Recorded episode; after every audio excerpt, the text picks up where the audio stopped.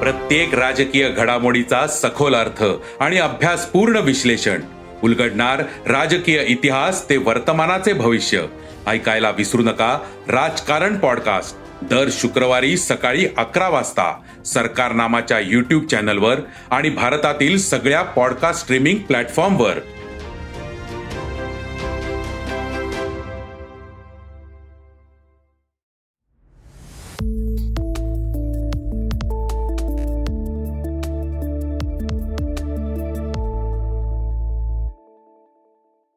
अमेरिकी कापसानं भारताचा देशी कापूस संपवला. लेखक डॉक्टर आनंद कर्वे. सरकीवर असणाऱ्या सेल्युलोजमय तंतूंना आपण कापूस म्हणतो. असे तंतू अनेक वनस्पतींच्या बियांवर असतात आणि त्यांच्यामुळे त्या बिया वाऱ्यानं दूर नेल्या जातात. पण सरकीवरील तंतूंची रचना ती बीज वाऱ्यानं दूर नेले जाईल अशी नसते. मग या तंतूंचा कपाशीला उपयोग तरी काय असावा? यासंबंधी माझं मत पुढील प्रमाणे मी प्रयोग करून असं दाखवून दिलंय की बी रुजून येण्यापूर्वी जर आपण जमिनीतल्या सूक्ष्म जंतूंना एखादा कार्बनचा स्रोत पुरवला तर मातीतल्या सूक्ष्म जंतूंची संख्या वाढते. मातीत सूक्ष्म जंतूंची संख्या जेवढी अधिक तेवढी त्या मातीची सुपीकताही अधिक असते असा कृषीशास्त्राचा नियमच आहे. आणि त्यानुसार अशा मातीत रुजून येणारी रोपं अधिक जोमदार असतात. म्हणून माझ्या मते जमिनीतले सूक्ष्म जंतू सरकीवरील सेल्युलोजमय तंतू खाऊन आपली संख्या वाढवतात आणि जमिनीची सुपीकताही वाढवतात. अमेरिकेतील गॉसिपियम हिरसुटम आणि गॉसिपियम बार्बाडेन्सी या कापसाच्या जातींची जगाला माहिती होईपर्यंत ते भारतातल्या देशी किंवा जरीला कापूस म्हणजे गॉसिपियम हार्बेशियम आणि देव कापूस म्हणजे गॉसिपियम आर्बोरियम या जातींच्या सुतापासून बनवले जायचं. इंग्लंडमध्ये औद्योगिक क्रांती झाल्यावर सूत काढणे आणि कापड विणणे ही कामं यांत्रिक पद्धतीनं होऊ लागली. त्यासाठी लागणारा कापूस भारतासह इजिप्त सुदान अमेरिकेतून येत असे.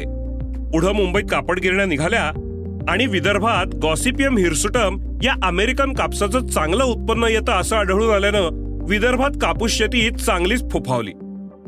गेल्या शतकात भारतातला एक तृतीयांश कापूस एकट्या महाराष्ट्रात पिकत असे तो विदर्भातल्या कापसामुळेच. महाराष्ट्रात सोलापूर जिल्ह्यापासून नाशिक जिल्ह्यातील मनमाडपर्यंत असा दक्षिणोत्तर पट्टा हा दुष्काळी भाग आहे. येथे नैऋत्य मान्सूनचा पाऊस फारच माफक. म्हणजे एकूण फक्त एकशे पन्नास मिलीमीटर पडतो आणि तोही बेभरोशाचा.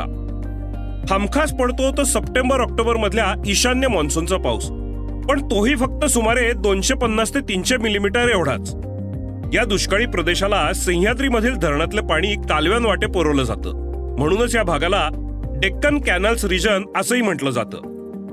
जेव्हा या कालव्याच्या पाण्याची सोय नव्हती ना तेव्हा या भागात फक्त रब्बी ज्वारी करडई किंवा जवस अशी काही मोजकीच पिकं घेतली जात.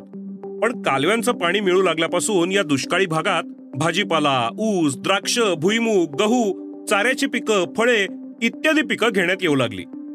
पूर्वी सोलापूर जिल्ह्यात देशी जरीला कापसाची ऑगस्टमध्ये लागवड केली जाई. रब्बी हंगामात बोंडडाळी या कीटकाचा प्रादुर्भाव कमी प्रमाणावर होतो. देशी कपाशी बोंडडाळीला कमी प्रमाणात बळी पडते. त्यामुळे या पिकापासून शेतकऱ्यांना थोडंफार उत्पन्न मिळेल.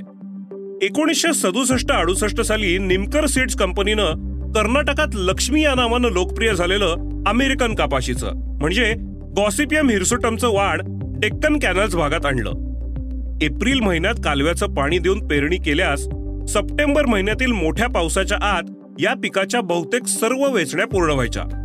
एप्रिल आणि मे या महिन्यातल्या कडक उन्हाळ्यामुळे कीटकांचा प्रादुर्भाव कमीच असायचा आणि पावसाळ्यात पाऊसमान अत्यंत कमी असल्यानं फवारलेली कीटकनाशकं पावसानं धुतली जाण्याची शक्यताही फार कमी असे.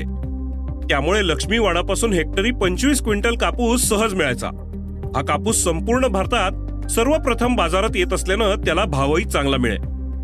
लक्ष्मी कपाशीचं बी कर्नाटकातून आणावं लागे पण पुढं महाराष्ट्र सरकारने परप्रांतातून कपाशीचं बी आणण्यावर काही निर्बंध घातले. आणि त्यामुळे निमकर सीड्सचा लक्ष्मी कपाशीचं बी विकण्याचा धंदा बंद पडला. श्रीयुत निमकरांनी हायकोर्टात लढा देऊन सरकारला हे निर्बंध मागे घ्यायला लावले. पण त्यातून शहाणपणा शिकवून त्यांनी आपली स्वतःची निमकर कपाशीची वाणं निर्माण केली. या वाणांचं आयुष्य लक्ष्मीपेक्षा कमी असूनही उत्पन्न अधिक येईल ही वाणं पण डेक्कन कॅनॉल्स भागात चांगली ठरली. एकोणीसशे सत्तर ते एकोणीसशे ऐंशी या दशकात कपाशीची संकरित वाणं निघाली. गुजरातमधील शास्त्रज्ञ डॉक्टर चंद्रकांत पटेल यांनी हिरसुटम कपाशीच्याच दोन वाणांच्या संकरातून निर्माण केलेल्या एच फोर या वाणानं संकरित कपाशीची सुरुवात झाली.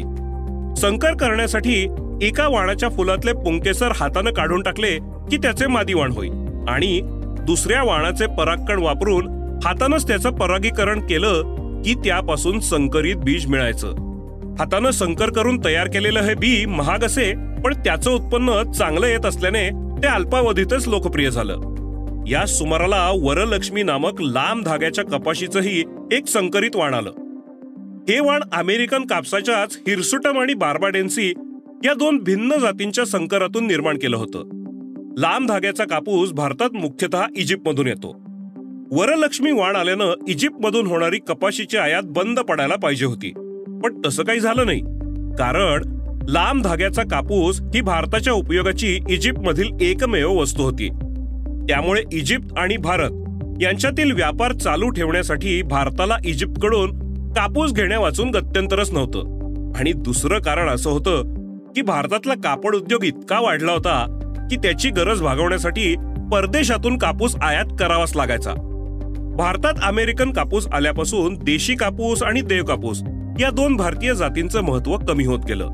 एकेकाळी प्रसिद्ध असलेली ढाक्याची मलमल देव कापसापासूनच केली जायची.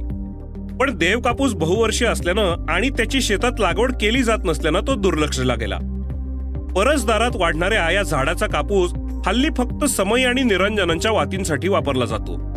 पण शेताची दरवर्षी नांगरट करून दरवर्षी नव्यानं बी पेरण्याची गरज नसल्यानं तामिळनाडूतील कोईमतूर येथील जी डी नायडू नामक एका उद्योगपतीनं चार एकरांवर देव कापूस लावून त्याची प्रायोगिक राई निर्माण केली होती. फारशी मशागत न करताही या कापसाचे हेक्टरी चांगले उत्पादन मिळते हे त्यांनी दाखवून दिलं. माझ्या माहितीप्रमाणे देव कपाशीवर दुसरं महत्वाचं काम मध्य प्रदेशात डॉक्टर झुल्का नामक शास्त्रज्ञानं केलं होतं. त्यांनी देव कपाशीवर एच फोर या वाणाचं कलम करून एच फोर या वार्षिक वाणाचं बहुवार्षिक वाणात रूपांतर केलं आणि वृक्ष तोडीनं उजाड झालेल्या जंगलात ही कलम लावली. तिथले आदिवासी ज्याप्रमाणे जंगलातील इतर झाडांपासून काही ना काही उत्पन्न मिळवतात त्याचप्रमाणे त्यांना या कलमांपासून कापसाचे उत्पन्न मिळू लागले. अर्थात ही दोन्ही उदाहरणं प्रायोगिक कामांची आहेत. त्यातून पुढे काही निष्पन्न झालं की नाही हे मला समजलं नाही. तर मित्रांनो ही होती कापसाची कहाणी.